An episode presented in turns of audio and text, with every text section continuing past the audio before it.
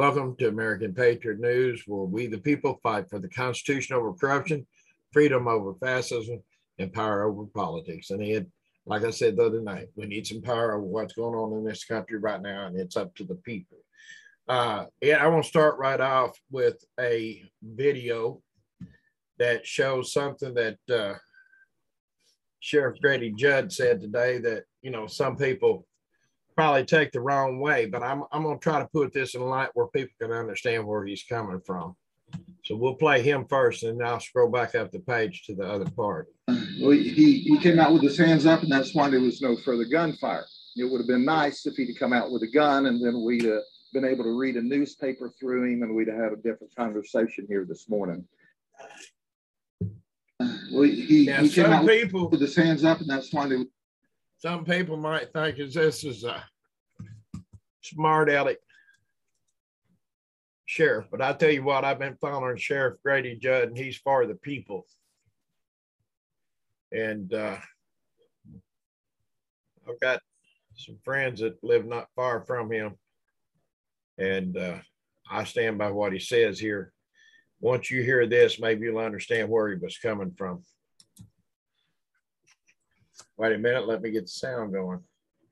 for their lives and I killed them anyway. Exactly what he was doing. He was a rabid animal. They begged for their lives and I killed them anyway. Sheriff Grady Judd quoting a murder suspect there. Judd says Bryan Riley, a former Marine, showed no mercy, killing a Polk County family. One of the dead, a baby, shot in its mother's arms. Evil in the flesh. That's how Polk County Sheriff Grady Judd described Bryan Riley. The sheriff says Riley is responsible for killing four people this morning. You're watching 10 Tampa Bay this weekend. I'm Miranda Parnell. This all happened in Lakeland just before 4:30 a.m. when a Polk County Sheriff's Lieutenant heard automatic gunfire rip through the early morning silence from a neighborhood just two miles away. Deputies say Riley also shot an 11-year-old girl, and to Riley, these people were total strangers. Riley has now been captured and arrested. According to Sheriff Judd, 33-year-old Riley was a Marine for four years before he was honorably discharged. He spent three years in the reserves and did tours in Iraq and Afghanistan as a sharpshooter. Investigators say Riley was a quote survivalist who was wearing body armor at the scene. They say his truck had first aid kits inside, and Riley has admitted to taking meth. Yeah, Ed, does that put that in a little more perspective for you? Yeah, You've got somebody here goes in and breaks into somebody's home at four in the morning, shoots and kills three people, including an infant in his mother's arms. Shoots 11 year old. She's clinging alive. She's in Tampa Hospital. They don't know if she's going to make it or not. It's a damn shame there wasn't an AR 15 in that house waiting on him. yep. or maybe a riot gun. Sheriff Grady Polk has seen a lot of homes that have been invaded in Lakeland and in his county. And Sheriff Grady Polk was the first one to stand up when a homeowner shot an invader that first tried to hijack a car, first tried to hijack a bus, and then kicked the door in on somebody. And when he did, he got blown back out of it. I salute Sheriff Grady Judd. I wish we had more sheriffs with his backbone. I bet you wish you had one like that, don't you? Oh, I do. I wish I did out here. You know, I can remember a sheriff in this county stood up and he said, When I get a call, it might take 45 minutes to get to you. He said, They come through your door, kill them. We have castle doctrine here. We don't have to retreat, we don't have to run. It's our home. And uh, I praise sheriffs like Sheriff Grady Judd. So I just want to show that because I'm sure there's a lot of people that try to make a whole lot out of, oh, if he'd come out shooting, we'd made him look like, you know, we could look through him like newspaper. Well, hell, they've been able to look through him like a piece of thin gauze. He'd already shot at deputies going into the house. And when they took the 11 year old girl out, in all her pain, clinging to life, she looked at him and said, There's three dead people in my house.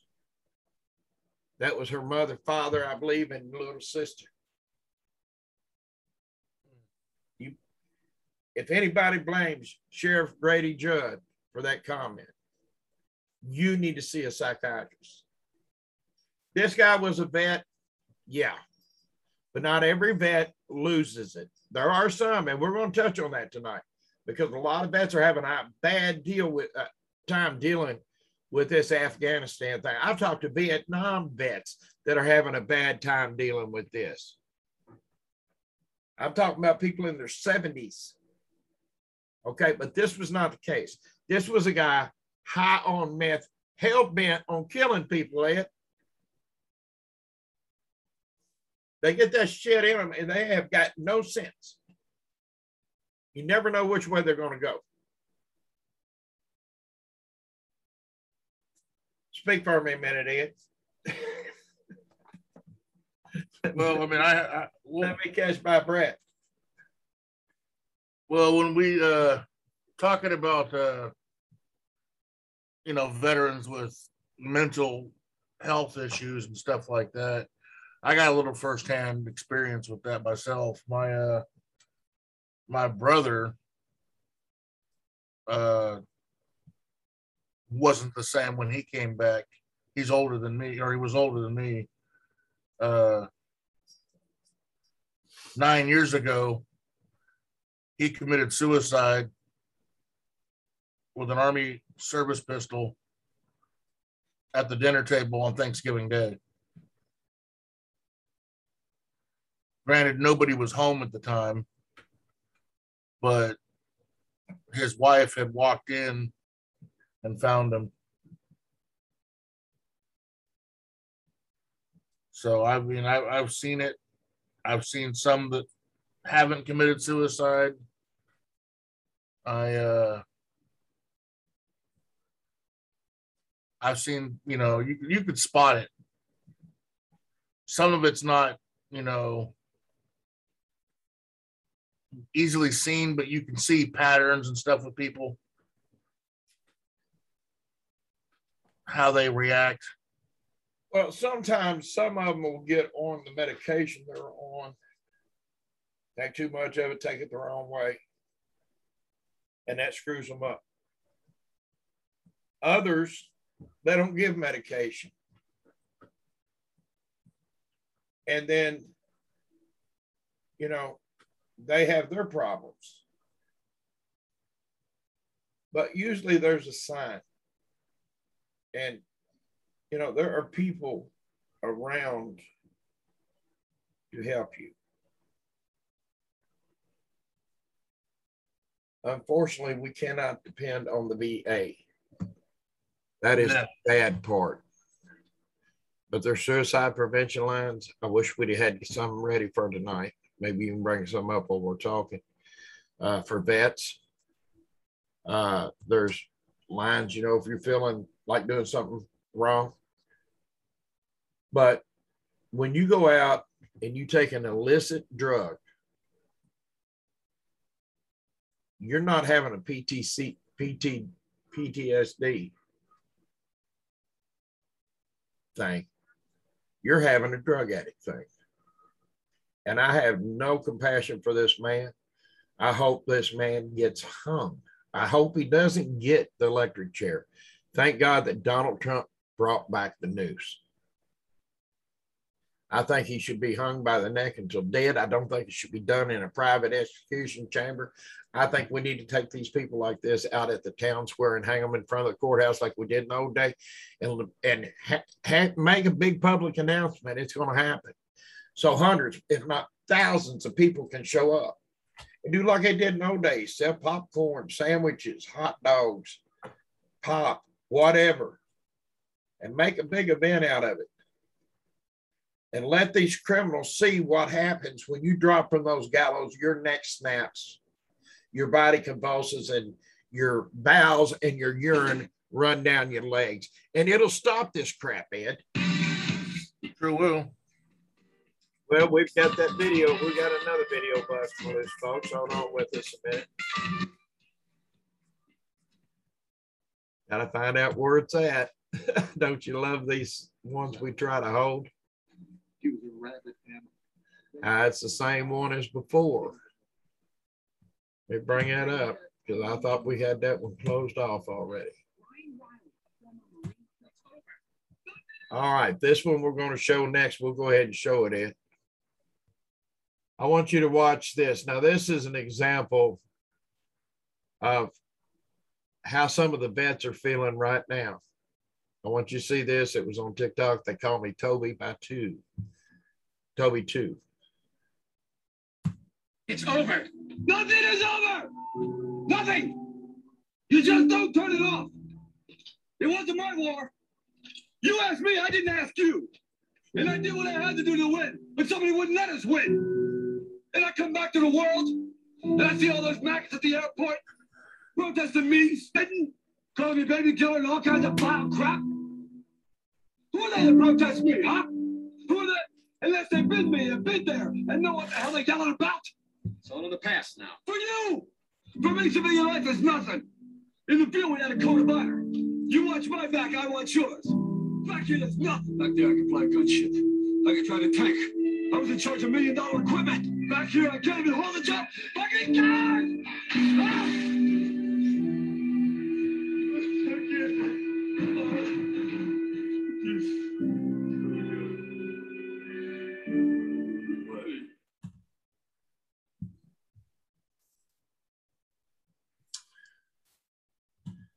Now that is an example of how some of our vets are really feeling right now.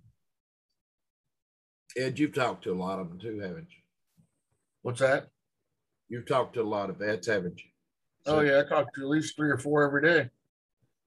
And how are they feeling?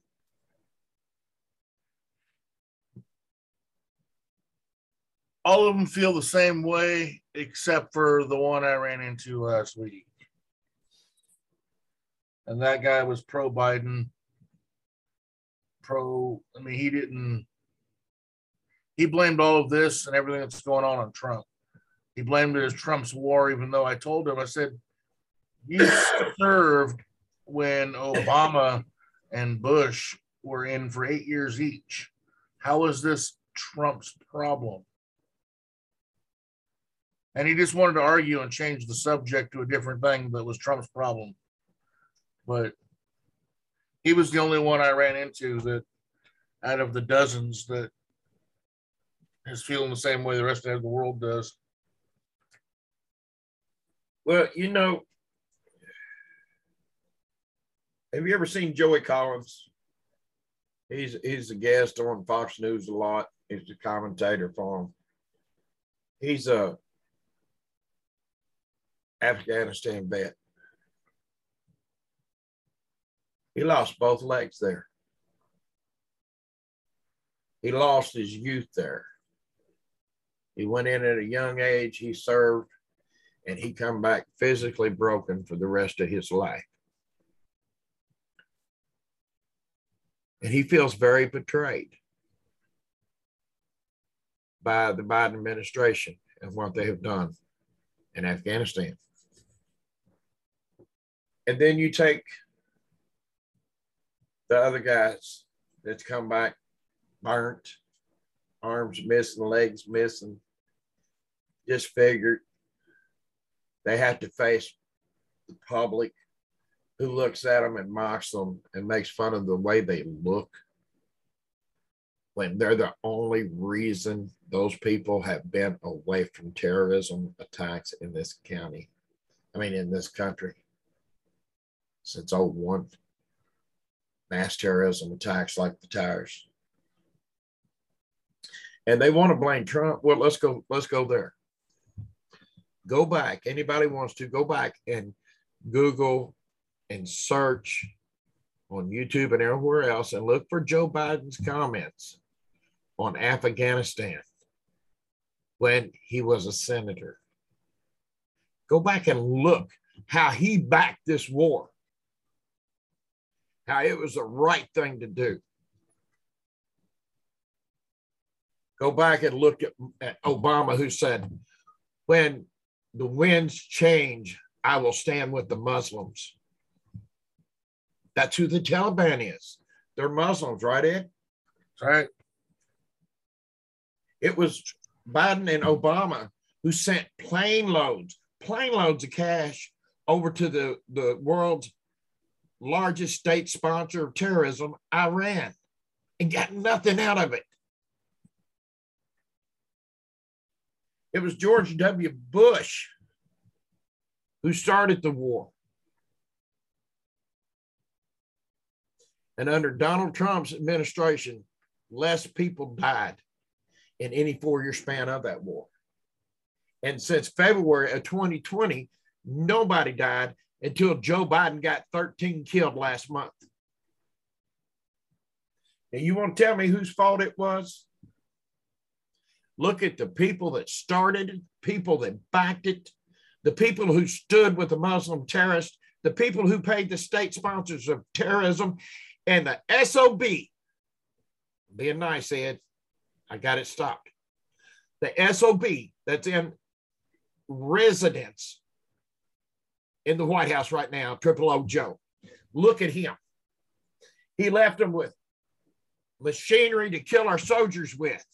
He left them with helicopters, tanks, Humvees, POVs. He left them with what, 160,000 machine guns and weapons of destruction, right hand rifles and stuff. He left them with dr- predator drones. He, he left them with, with all these different things, these mine resistant vehicles. He left them with our uniforms. So if we go into battle against them, we can't tell them from us.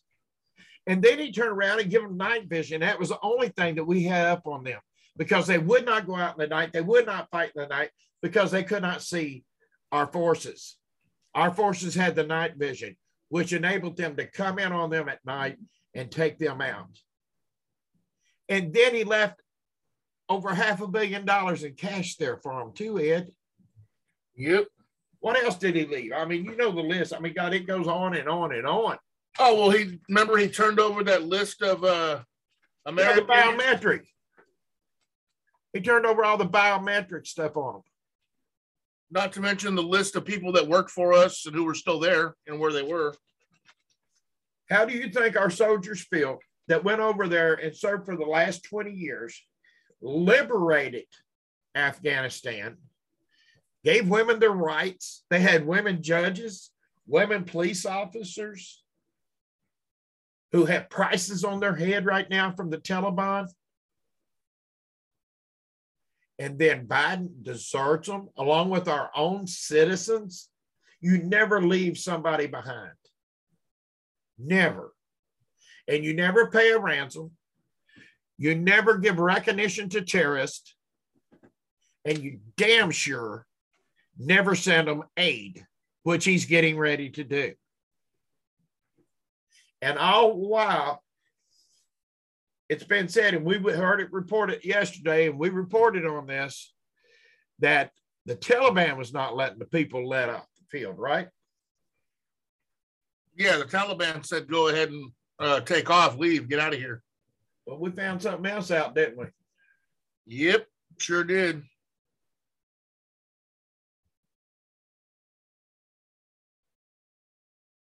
There you go. This is Representative Mullins. Go ahead and blow it up. An account of how difficult it is to get in and out of Afghanistan. My colleague Bret Baier talked with Republican Congressman Markwayne Mullin earlier today. Mullin is back from his trip to the region, which he says he paid for himself and with the help of private contributions. Mike, thank you. Joining us now, Republican Congressman Markwayne Mullin from Oklahoma. Uh, just had an interesting trip overseas, got a lot of attention. Yeah. Thanks for being here. Thank you for having me. Let's start at the beginning. Right. How does this start? Well, I want to make it very clear. I wasn't looking to try to get into Afghanistan. That wasn't what this thing started out to be. Uh, what it, what started was is people started calling me wanting help, and um, we'd been getting uh, friends of mine that was in the service that said, "Can you help our interpreter get out?" Uh, which we had a lot of conversations about that. Then we started getting phone calls from people that had family members or friends that were AMCITs or Americans, American citizens, AMCITs for short, to get uh, to get them out. And I said, let me make a phone call. And it came out that they needed a State Department or a government um, entity to sponsor their flight going in. That's the only way they could get in. And no one would sponsor their flight, even though it was des- designated to get these 20 Americans out. Um, and so they called me back and said, Would you be interested in sponsoring the flight? And I said, I mean, what do you mean financially? And they said, No, a congress- a congressman can sponsor a flight going in, and it gives one of these other departments because it's kind of no one wants to touch it because I, I personally believe, it was because they knew this was a hot mess. And so that's we that's how this thing whole, whole thing started. So you don't actually get into Afghanistan to get people out. As this thing moved forward, is they wanted uh, uh everybody kept an eye on them, and then they asked, "Would you go with us?" Uh, and these are tier one officers. these are Delta guys, um, special forces. Th- these guys are are legit. I'm I'm nobody. I'm I'm just a congressman. You're a congressman from Oklahoma. You're a businessman. Sure. Mixed martial arts background, but no military. Yeah, right? but that doesn't no that, that doesn't play well in this. I wasn't trying to go over there and be a cowboy or anything like that. It was just what else you do? When you see a problem how do you say no if you can be an asset? And they believe they believed i could be an asset. Uh, we got a humanitarian um, a flight plan from uh, faa and everything was good to go. We left um, we left the united states. We had a time of arrival at HKIA in, in kabul. HKIA is the uh, airport there in kabul. And we got there and we are on approach and they canceled our ppr and uh, and so we circled the airport probably for an hour, and we had five PPRs canceled. Every time they'd cancel, the agency that that was going to get us in would give us a new one. They actually went into the tower to say let them land. We were on the phone with them texting. We couldn't talk. We were texting back and forth, and they kept issuing us new ones. And uh, they would never let us in Afghanistan. And I'll tell you this too. Unfortunately, one of our American citizens, our two-year-old son, and I believe it was her father, to which I all have passports on. We lost contact of because they were at the Abbey Gate, and a few hours later, the Abbey Gate blew up, and we haven't had we haven't had any contact with them since. And I believe it's because they were caught up in that. Um, and and so what they did by playing politics on this, for whatever reason. So you don't know who shut you down from landing. I don't know what what I don't know who shut us down, but I think it was 100% directed from the State Department. At some point, you go on to Tajikistan. No, what before we go any further yet, I want to bring something up. Uh, this woman, I believe, is the one I heard making a passionate plea to Joe Biden to get them out of there. She said she feared for her son and for her father. And it fell on deaf ears. I just wanted to point that out. No, I never went to Tajikistan. Didn't go in. No, that is absolutely absolutely false. Um, we we did work around the region, but Tajikistan was um, unfortunately the ambassador Pommersheim was not helpful at all, uh, and uh, a lot of misinformation was was going out about that. And for the storyline that said that you possibly interrupted some covert thing that was going on or some operation to Tajikistan. No, I don't. I, I don't have a clue what they're talking about. Um, this is what the ambassador Pommersheim told me. He says it's very sensitive right now, Mark. It's very sensitive because Putin and Chinese and the Chinese Chinese government's coming to be here September 5th. It's very sensitive. I said, I get it's very sensitive. I don't need any of your assets. I don't need anything. I, I first of all was making you aware that we're coming in, but I also and, and I also made the point. I said, but we are coming in with a large sum of cash. Why are you coming with a large sum of cash? Sir, you you do know that we got to go through 16 checkpoints just to get from Kabul to Mez. Each one of those charge someone to come through. I, I, I don't know what the requirements are. What are the requirements to bring in this cash? And he says, I can't assist you. I can't help you. Why? I was told not to. You were told not to help an American citizen. You were told by the federal government in Washington, D.C., not to help when we're not trying to smuggle anybody over, we're trying to do a job that President Biden wouldn't do. You know, a lot of people look at what you're trying to do as admirable. Uh, you had House Minority Leader Kevin McCarthy saying he really didn't want members doing this on right. their own because one, they could become hostages. Two, they could become uh, problems that the military would have to deal with. Sure. Do you think about that? Whether that was I, Worth it? I did, but how do you say no?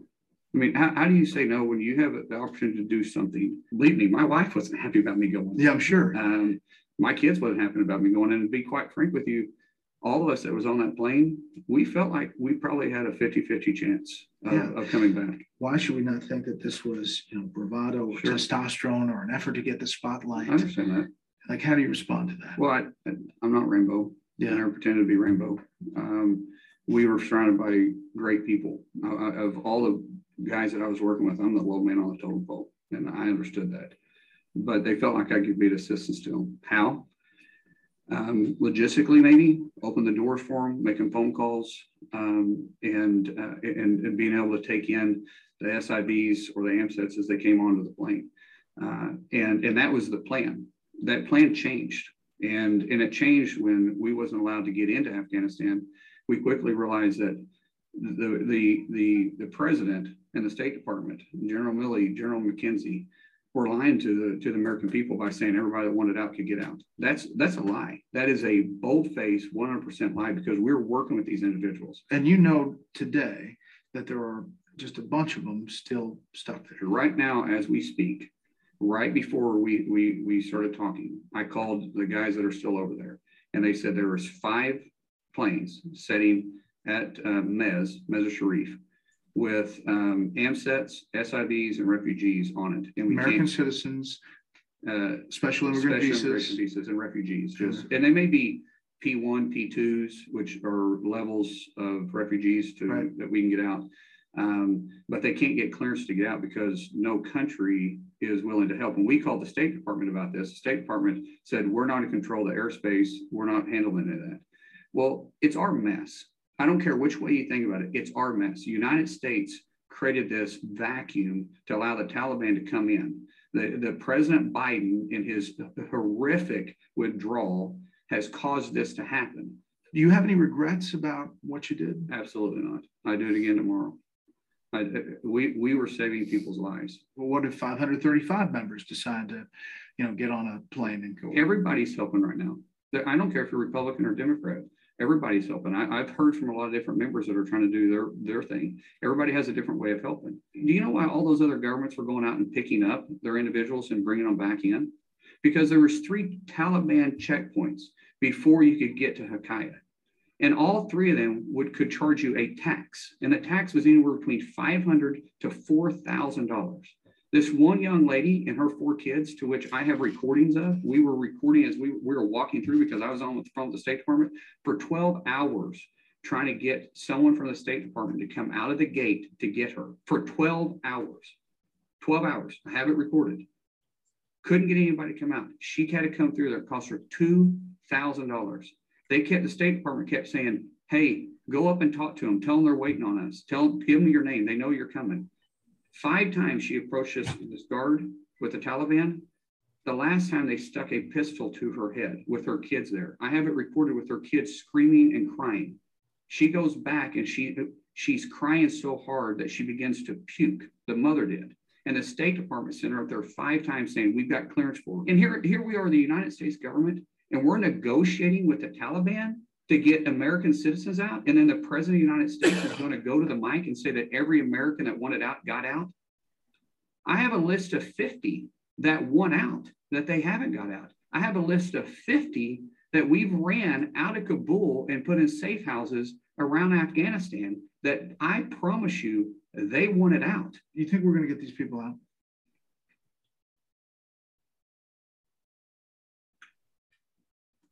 We're going to get some, but there's going to be some that's going to die because of the failure from President Biden. I promise you that. At some point, they're going to lose patience and aren't going to keep letting us drive past these checkpoints and paying them off. Sorry, taxes. You know, that's what they call it, tax. Um, and and when I say that blood is on his hands, that means the President Biden's hands. I mean that with everything in my heart. It's his fault. I wouldn't have been over there. I wouldn't even thought about going if it wasn't for his failure. I wouldn't have put I wouldn't have put my life in danger. I wouldn't have put my kids and my wife through that. I wouldn't have put anybody through it And you do it again. without even hesitation. Well, Congressman, we appreciate your time. I know you just traveled back and um, story's compelling. Thank you, sir. Veterans are feeling let down with President Biden's chaotic withdrawal from Afghanistan. I recently spoke with retired service members who served there, and they they had a lot to say. There's four grown men sitting here. We only got five legs. So that's that's extra skin in the game. You know what I mean? My heart and my mind has been totally consumed with the families um, of the victims of of the blast. To know those families are hurting in the way that I know they are, it just man, it, it hurts. How did it feel to have a Marine general be the one to address the nation and talk about the Taliban that we did the day we left? It's disgusting. It's impossible to have a positive emotion about this whole experience. You can catch my entire interview this weekend on the Big Saturday and the Big Sunday show at 5 p.m. Eastern. All right, Dagen. Uh, do veterans from Afghanistan do they have a right to feel betrayed by this president? They have a right to feel betrayed or any way they might feel by what they have had to just witness. Yeah.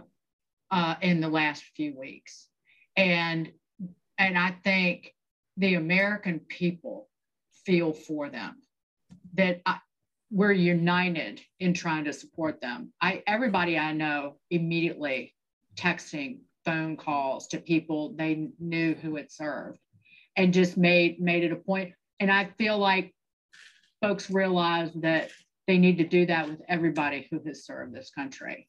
But I think we are stronger as a nation because we've been able to come together in this moment of just grief and rage, quite frankly. Those three veterans I sat down with, they, they all served in different ways, two different services, three different jobs. The one there that got choked up, that's Amos Benjamin. His brother Adam Benjamin served with me. He's a Gold Star brother and a Purple Heart recipient. I mean, this war's taking its toll on him. There have been 2,000, well, I mean, I think 2,300 deaths in this war. We had 13 of them last week, along with almost 200 Afghans.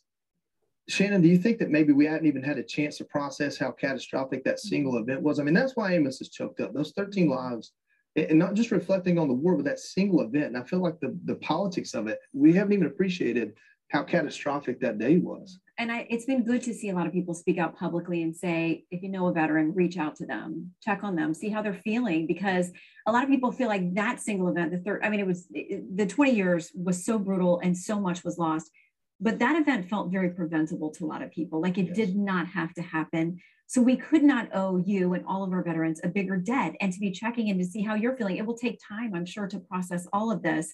But what's been amazing to me is that so many of the people who are there fighting and that I'm hearing back channeling from, I'm sure you are, I'm sure everybody at this table is, they're veterans. They're people who are risking their own lives and everything they have, every connection they have, their own money to go back and try to get people out. They're being arrested and stopped by the Taliban. They're truly continuing to risk. That's why our veterans, I think, are the true heroes among us. And we don't agree on that. Well, they're, they're my heroes. That's why I wanted to serve among them. Sean, you're in Congress. We've ended this war. We're talking about administrations. What can Congress do to make sure we don't get in this again? Or could they have done anything? Well, listen, I, I, I think it's important to take a look. We have we have troops all over the world. Um, we send people on missions all the time. Uh, but I think with Afghanistan, a lot of members of Congress and the country lost focus on um, the fight and the war and, and, the purpose of the war. And I think it's important that if you're going to send men and women into harm's way, you never forget their missions. Um, and you continually analyze and review to go, you know, what, what, are we what are we here to accomplish? what is the cost and life and treasure and and make decisions from there and i think uh, this is a message to the congress to to always stay tuned with the money that you send and the men that you send um, into these conflicts and for me i mean four guys and and uh, five, legs. I mean, that is horrific. I've, I've, got a buddy in Hayward, Wisconsin, lumberjack world champion, logwood world champion. Jared Salzman was hit by a roadside bomb as well, lost uh, half of his arm, came back after and won the Logwoin world title. I mean, guys, these you guys are great and amazing, and but the but the consequence of the war has been uh, cataclysmic, and, and the way we've left, um, I think, make a lot of veterans really angry because it, the, the, the question becomes for what? What what was the well, and that's and Jessica when President Biden stands up there and he invokes our mental health as justification for his decisions, not to withdraw, but his entire last two weeks. I mean, isn't that a little bit tone deaf? Doesn't he understand what seeing 13 veterans killed and feeling helpless to go help? I mean, isn't that what's bothering our mental health? Does he not see the connection there? I cannot suppose to. Uh, understand in any great depth the experience that you've had, those men who we were talking to, or the people who continue to serve for us. And we're also thankful for that. I think everyone needs to, you know, we do this thing where you quarterback everything like on Twitter, on social media, right? And there are always those jokes the morning after something terrible happens, like, oh, I didn't realize we all woke up foreign policy experts or we all woke up, Yeah. you know, veterans. And but there's really one group that stands out from the rest of the we woke up as groups and it's veterans and you've noticed it in the coverage that every time no matter what the opinion is of the person who's doing the interview if they hear from a veteran what they're feeling and it's running counter to what the host thinks what the administration thinks you just shut up because it's an experience that none of us can even touch and that will be with you for the rest of your life and that's why i think it's so important that we have people who served continue to serve and they serve in Washington. They serve in these incredible organizations, private organizations that have gotten people out that would not have gotten Yeah. out in the first place. Um, and just a tremendous amount of respect and thanks um, to you and those men you interviewed and everyone else who serves.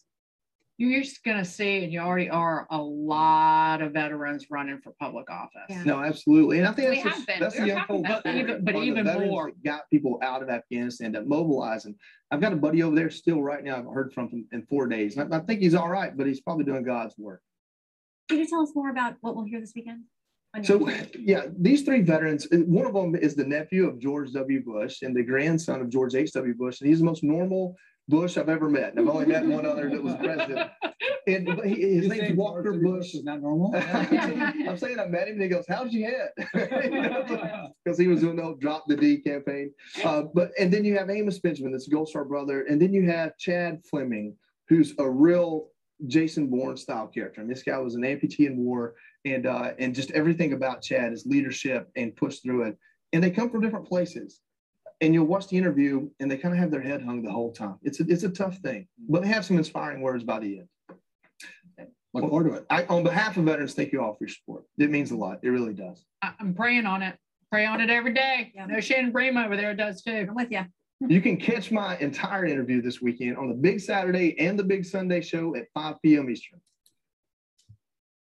Ed, I left this up for a reminder. Do you want to tell the story about the four people they found at one of our U.S. bases that were evacuated from uh, the uh, Afghanistan? Yeah, so there was uh, what the media didn't tell everybody was at Bagram Air Base, there was 1,100 Taliban POWs that we had housed there in uh, that were confined. Well, they were released. Four of them were spotted this week alone on a military base in Texas on refugee flights. And it's estimated that 600 to 700 of them got on the flights and left Kabul. I don't have any more on that. I just got to wait for my buddies to let me know. Well, we tried to find the video and evidently it's been pulled. Uh, you did see it though. Uh, I wanted to bring that up. Uh, there's something else I want to show you that I found that you didn't know about evidently because we hadn't discussed it, but I found it was you was away from the computer a while ago when we were setting up the show. So I want to show this to you. Developing story. This was from September 1st, Jenna Curren with Law Enforcement Today. Biden brings convicted Afghan rapist who was deported by Trump administration back to the U.S. Washington, D.C., according to the Washington Times, Stephen Denna, Denon, 47 year old Afghan national Gahadur Haidari, who is a convicted Afghan rapist and deported by former President Trump's administration, was reportedly flown to Dulles International Airport as part of Biden's Afghan, uh, Afghanistan resettlement operation.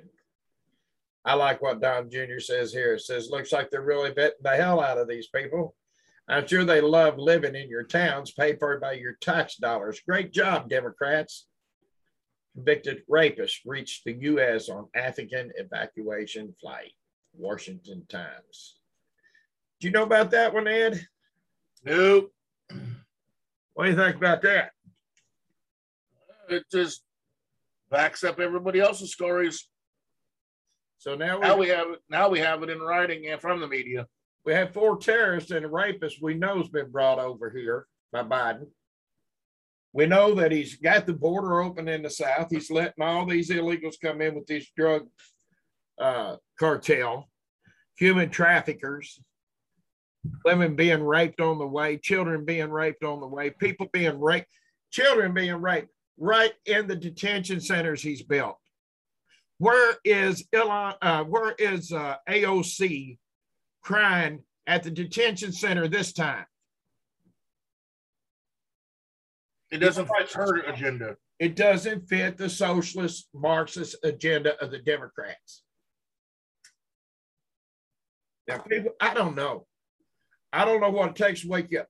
40 people go to Nancy Pelosi's house last month and raised hell for her to get her tail back to Washington to get their uh, eviction where they couldn't be evicted.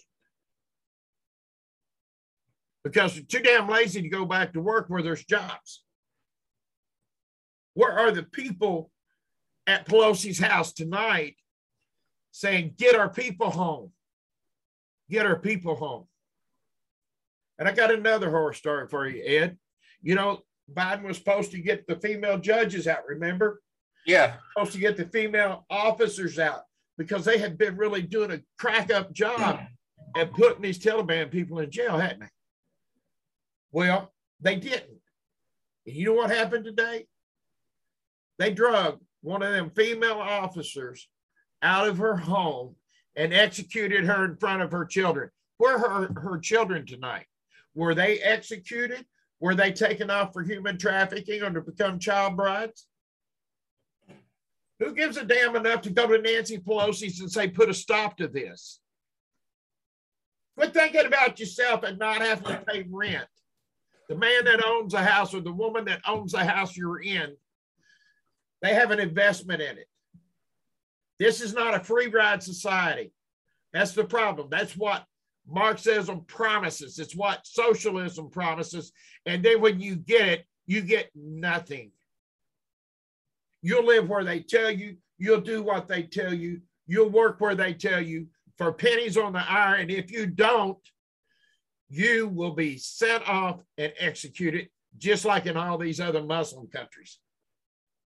Just like in it, just like in uh, Hitler's Germany.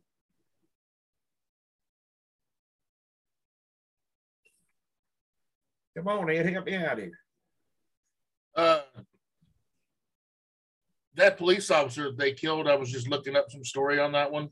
Uh huh. She was eight months pregnant.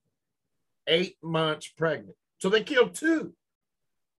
They killed two. Now I understand to the Democrats that don't mean nothing because they'll take a baby that's been delivered full term, lay it on a table and let it die, and then they'll take Planned Parenthood will cut its organs out before it dies if they get a chance, and they'll send it off to Anthony Fauci, who'll sell it to University of Pittsburgh.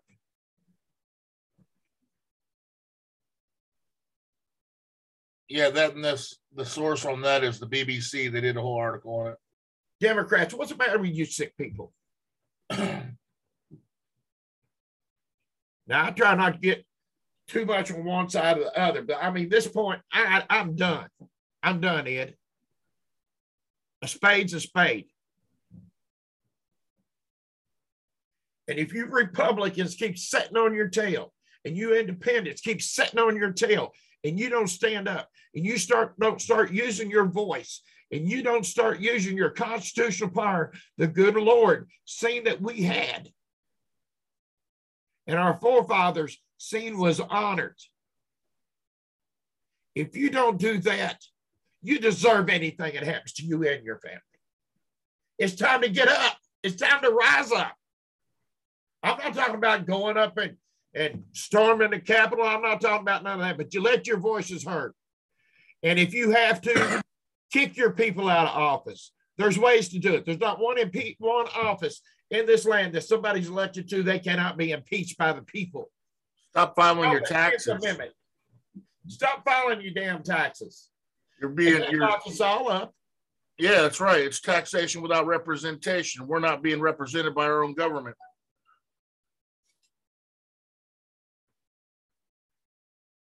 Get on your legislatures. And I'm working on something right now. If I can find out how it's done, your sheriff in your county, if he's got any kahunas and if he's constitutional, can hold back federal money that's collected through his office until they start doing the right thing. It's legal. I'm working on finding out exactly how that works. I've got somebody helping me with that as we speak.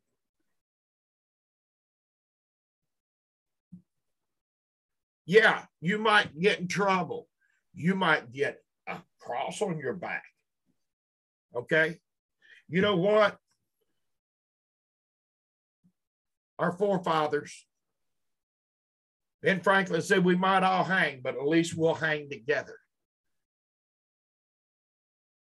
You think about that. Do you want to hang by yourself or do you want to hang together? Because I'm telling you, the hangman's coming after you one way or the other. They want to limit the population to this world according to UN uh, Agenda 2030. You can look it up yourself if you're not too darn lazy. You can go on the on the internet, look up the UN homepage, look up UN Agenda 2030, and read the darn thing. You'll find out what we're telling you is true, won't you? That's right. They want to cut the whole world down to 500 million people. We got 340, 350 million right here.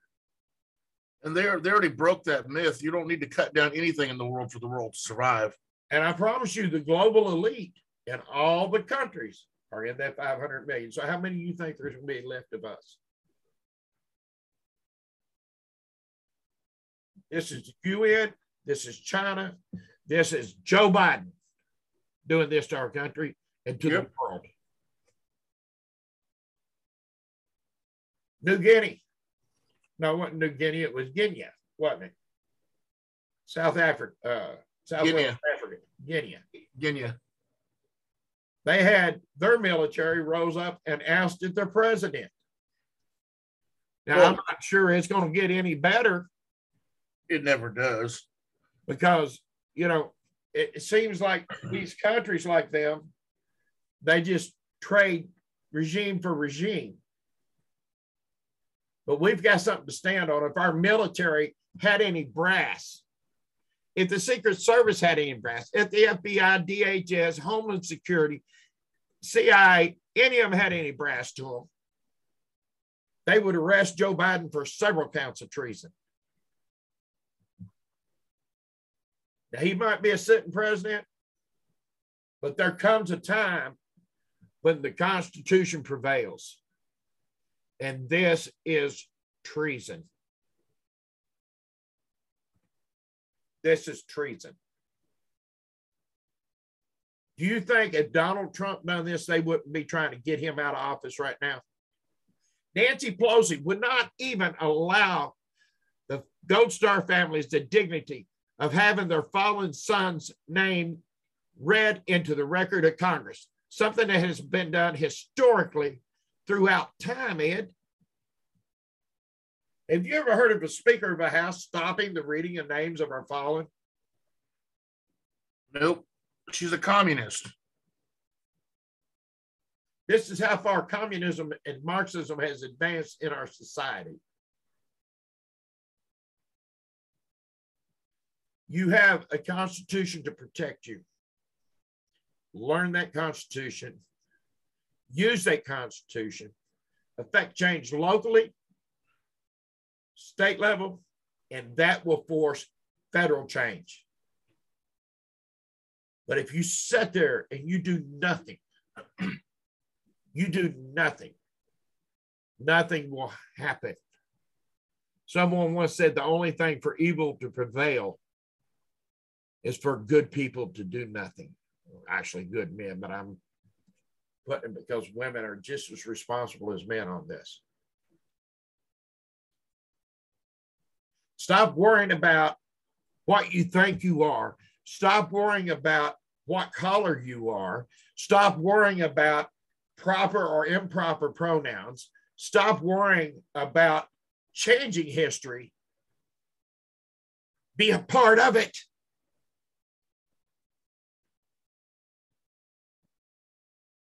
And I'm mad. Yep, I drink. People need to be taken to the streets. Patriots need to be taken to the streets, just like how every other person did in protest. I'm not saying, you know, go out there and burn shit down and flip cop cars over. I'm saying take to the streets, bring your signs, make your voices heard, shut down government operations like they shut down on you. Go and Go you gotta you gotta get in their face, make them scared of you. You need them scared of you. Get you some bullhorns. I love my bullhorn. Okay. Some air horns, some bull horns. Well, uh, I've got a, I've got one of those electronic bullhorns. Got it at Harbor Freight for 20 something dollars. Okay. It's loud. Get you that bullhorn. Get you a tape of American Soldier. I ask you to go on YouTube and listen to Toby Keith's American Soldier tonight. After you listen to what these veterans had to say and saw the emotion, especially on this Amos guy's face, him ready to cry. I ask you to listen to American Soldier. And if you're not moved, you're not human. Get you a bullhorn. Stand outside these politicians' houses late at night or the apartments they're living in in DC, outside of the outside of the Capitol building while they're holding office. Aim your bullhorns at the windows of Congress. And all of you get together and synchronize it and play these songs on your bullhorns. Play that. Play the Angry American. What happened?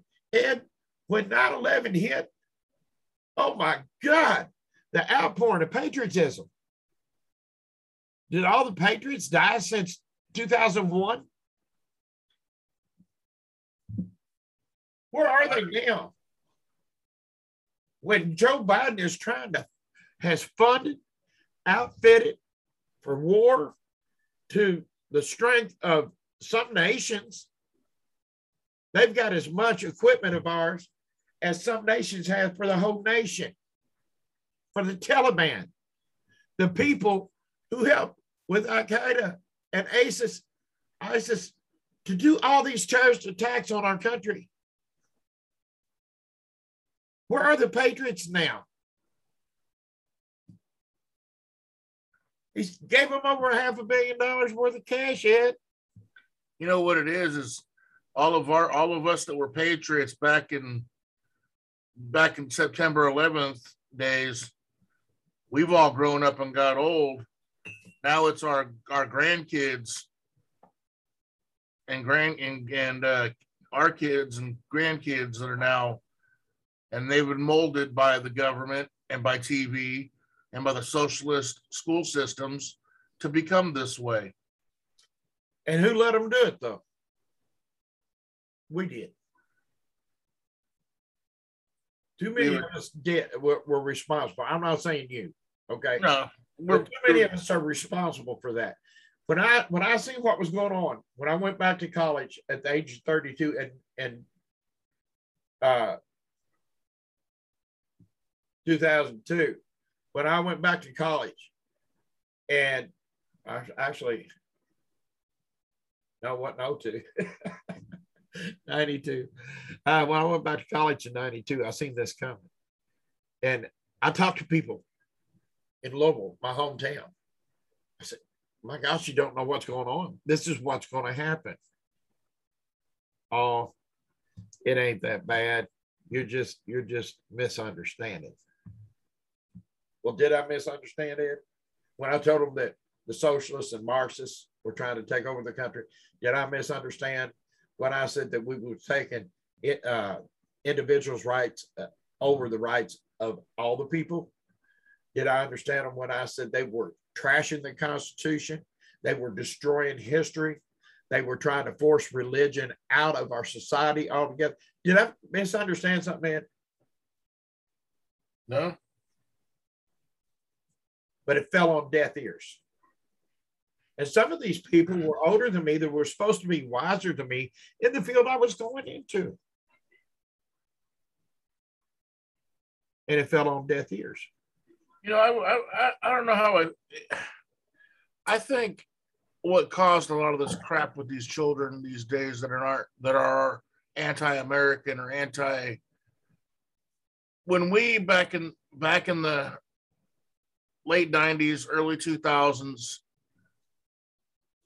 we were, were working they, we the government had us working longer hours taking more money for us from us forcing us out of our houses and forcing us to put our kids out to do that and no matter what it seems like we voted it just seemed it went the same way every single time. Well, in my opinion, and this is just mine, G.W. Bush was around him. Thought a lot of him when he was commander in chief because he done things like flying over on Christmas Eve and Thanksgiving in the dark of night, blacking out Air Force One, landing in battle zones, visiting our troops, rallying our troops. You know, he went hard back after, you know, 911 was struck. It was the thing everybody wanted done. Uh, that that you know had a beating heart in them for this for the country. They wanted they wanted somebody to pay for this. They wanted those responsible to pay for it. Really thought he was a big good deal until we started finding out things about what happened at 911. Then we started finding out things about what those letters was passed around at his daddy's funeral. Now, I'm gonna let everybody dig into that. I know what happened. You know what happened. Mm-hmm. Dig into it for yourself. If you care about this country, I, I'm not going to take and spoon feed you everything, and neither's Ed. We'll tell you the stories. We'll bring you the news. We'll give you our opinion. That's for sure. Ain't that right, Ed? Yep. And I tell you right now, as a friend of mine says, if you wake up, I'll be happier in a puppy dog wagon, two tails. It's up to you people. It's up to America. It's up to me. It's up to you. It's up to Ed but we can't do it one by one by one. We have to talk to our neighbors. We have to talk to our community. We have to start educating ourselves in how to do this and take this over. And I'm here for that if you reach out to me. But you have to put forth an effort. That's the problem with our society now. Nobody wants to put an effort in. They only want to receive the benefits of somebody else's. Wake up, people. It don't work like that in the real world. I know.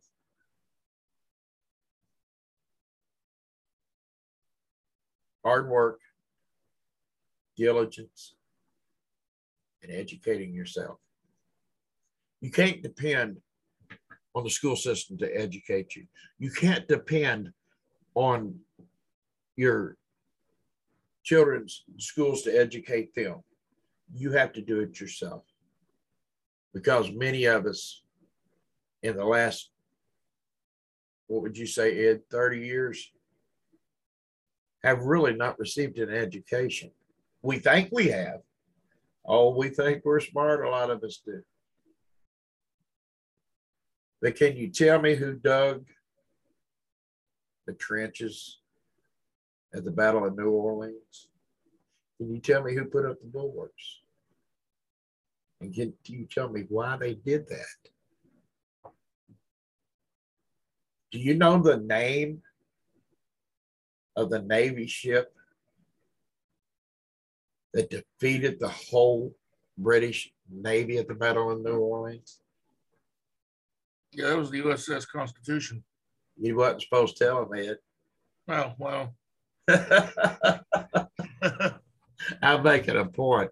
I'm sorry. I, I study history and history. Yeah, I do subject. too. I do too. That's why I'm pulling these things out of my hat. Y'all have sat there for. And for some reason, I was sitting here and I thought this was a test, and I was in a classroom. No, no, no, no. I could teach you if you want teaching, but I mean, you probably know as much as I do. There's some things you amaze me on that you know more about than I do. And I, I like that interaction between you because then I pick up and I learn. I hope that you learn things from me as well. Well, I actually just had something pop in my mind about this. My niece, her school's shorthanded on teachers, history teachers at that. Now, I don't have the college degree, but I could pass the uh, teacher's exam. As long as I get the exam certificate, I can go teach. Well, I got another, I got another question for them. Yeah. Can they tell me who left Kentucky, went to the Virginia colony to see the governor? When Kentucky was part of Virginia, did you know that? Yeah, a long time ago. Yeah, a lot of people didn't. I'll guarantee you. Who went there and said, "We need powder and shot, so we can go back and outfit a militia to fight the Indians that the British are paying for our scalps." I bet they can't tell me who that was. That's my ancestor.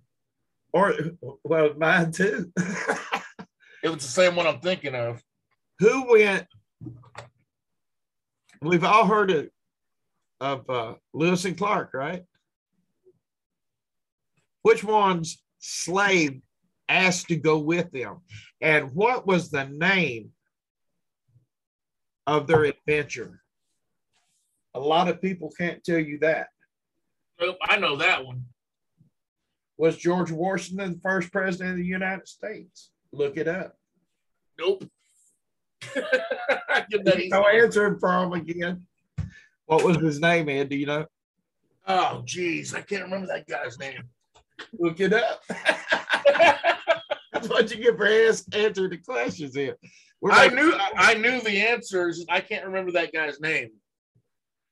Uh, can you tell me the name of the of the uh, colonel that went to the Battle of New Orleans? Did that they did, did they think he would be successful? There's another question. Another question is where is New Orleans? A lot of people don't know their geography. Right now, it's underwater. Right. it's over in the desert, right? Yeah. Oh, I mean, come on, people. If you don't know your history, or if you've been told that slavery was a white institution, go back in our videos. We've got one on there about that. Now, in school, when I was going to school, they said it was an American institution.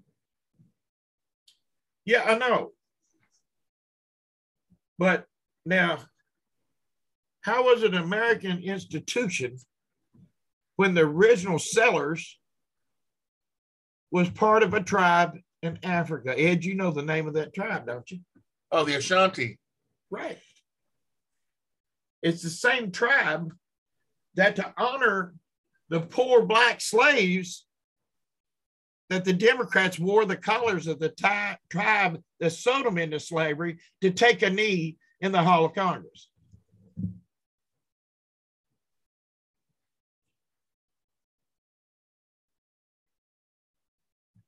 See, that shows the Democrat Party don't know their history. And they don't care enough to research it to get it right. But yet they write the school doctrines for what they want the schools to teach. It's the Right. dumbing down of America. It's been going on for 30 years. And parents, let me ask you this. And if you didn't know this, contact me and I'll show you how to beat it. Do you know that it is unconstitutional are either the federal government to have a board of education or for your schools. You know, we got an education director of education up there, right? Secretary of Education, whatever they call her. Uh, it's an illegal job. The government doesn't have the power for that. It's illegal for the schools unless it's in your constitution. And I haven't seen a constitution yet of a state. I haven't seen them all though. Unless it's in your constitution, it's illegal for your schools to teach critical race theory. It's illegal for your schools to teach the 1619 project. And it's illegal for your schools to demand your children wear masks or be vaccinated. You can stop it, but you got to know how. That's where I can help you. Yeah, Ed, I, I, I don't know. But I sit here and I watch these veterans. And I think about buddies of mine and what they went through coming back from Vietnam. What they come back like from Iraq, Afghanistan, and other places across this globe where they've been in conflict, where they've been in war. I hate it when they use the word conflict or police action. We're not the damn police of the United States, of the world. And we're not the builders of other nations. We're not to be the ones who enforce the borders of other nations like Joe Biden's doing. And we're damn sure not the ones to sit by and let a, uh, oh, usurper come into the office of president and open our borders up to crime, human trafficking, and all the rest. Now, there was a investigator who died the 29th of November, I believe it was last year. His he was helping a lady from Kentucky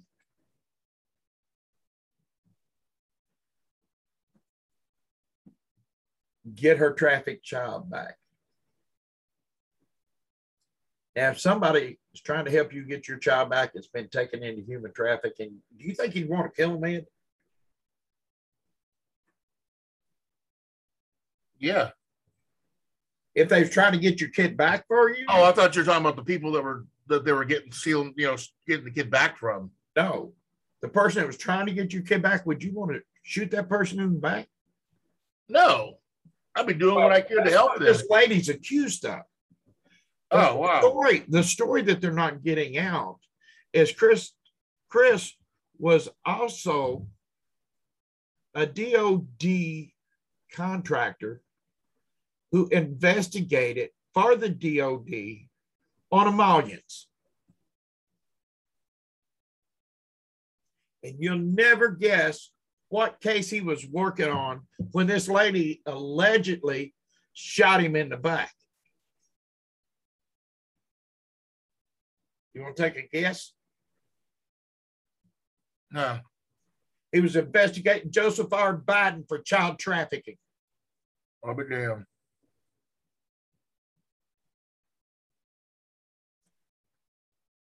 See, Chris did not just work for the DOD. He worked for people and he worked for patriots. So, certain people I know he had done work for before. But it's funny that anybody that starts to speak against Clinton's died, anybody speaks against Obama's died. Now, are we starting another Deadpool in the Biden list?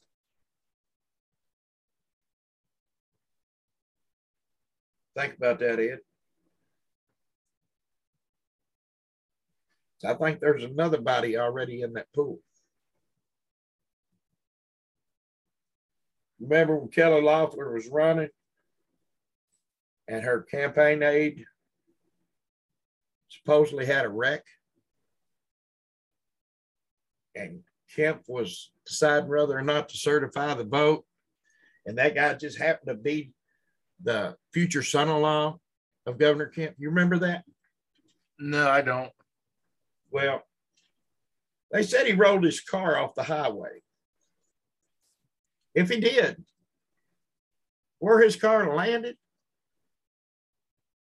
and where it burnt, it just it didn't look it didn't look like a gasoline fire. And I'll tell you why, as a firefighter, I know. Okay. Number one, the first thing I noticed on the tape, you can go back if they haven't pulled this video, is if he rode the car off the highway, should have went through the, the fence there, right? Mm-hmm. There was no hole in the fence. If he went rolling his car over the highway, there would have been turf damage across that field, right? There was no turf damage. Seen a lot of cars roll across fields, cars, pickup trucks, you name it. And they always tear up the grass, the chunks of grass thrown out where the car lands and flips and turns. It looked like this car had supposedly rolled over 100 yards. That's 300 feet. It's a long way to flip one. Coming down a straight interstate. But the thing that got me is gasoline burns at I think it's around 1600 degrees, right? What's that? Gasoline burns somewhere around 1600 degrees. It's not enough to melt the frame of a car, is it, or the engine block? No. To melt an engine block, you're going to need something hot like thermite. Exactly. This car appeared to be a thermite burn. If you've ever seen thermite, you recognize it from a normal flame. And the second thing is it melted the frame in the engine block. Gasoline does not do that. It doesn't melt the shell of the car if it's metal. Oh, it'll warp it, it'll bend it, but it doesn't melt. But surprisingly, Governor Kemp certified that election right after that, didn't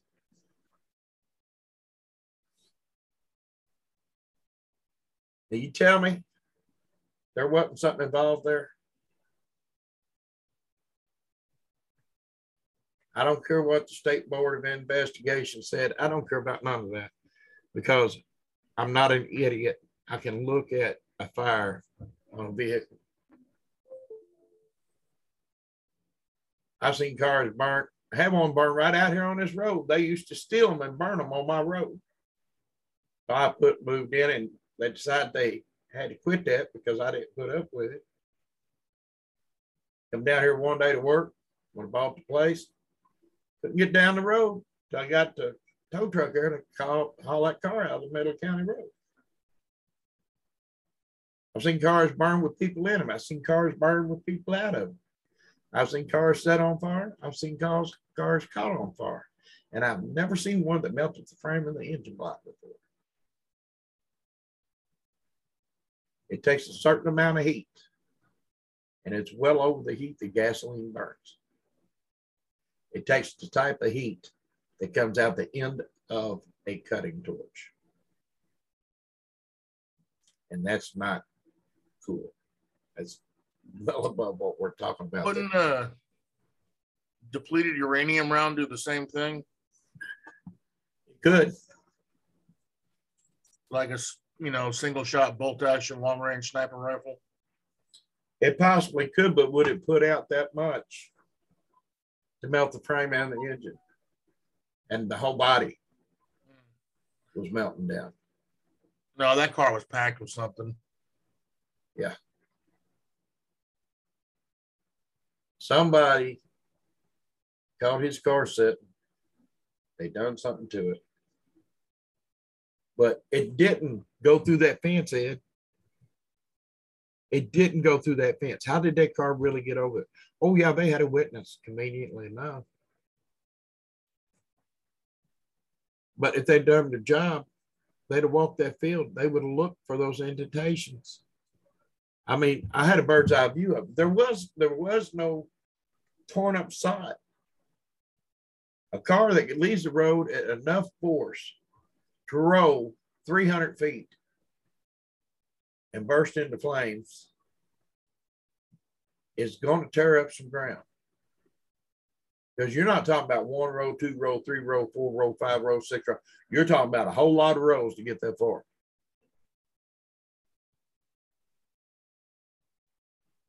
It just didn't happen that way. I'm sorry.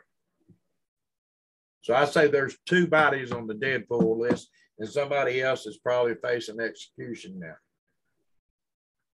because of blaming it on them. Chris's death. Chris Hallett was his last name. I'm sorry, I said Hines a while. It's Chris Hallett. You can look it up. But uh, the media has hid the fact of what else he was working on. I just happen to know.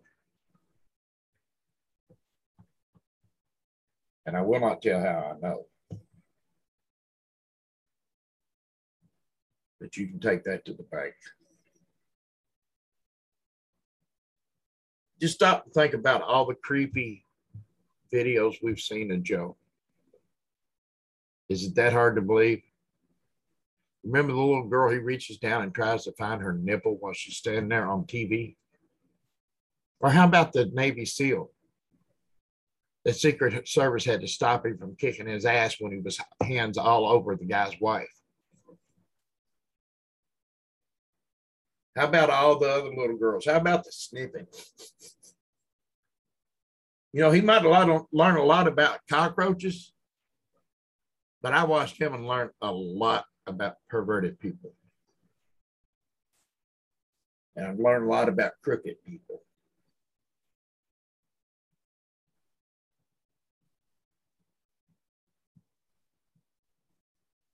Well, Ed, I think we better stop. But uh, again, listen to American Soldier tonight before you go to bed. It's a good song. You think about those guys that spent 20 years over there. Well, you sleep peace at night. They were standing guard at the door. And get out, mobilize, and make these politicians' lives hell until they're ready to do the right thing. With that, thank you all for listening. Good night. May God bless you. May God bless your families and your homes. May God keep you safe. But most of all, may God bless America.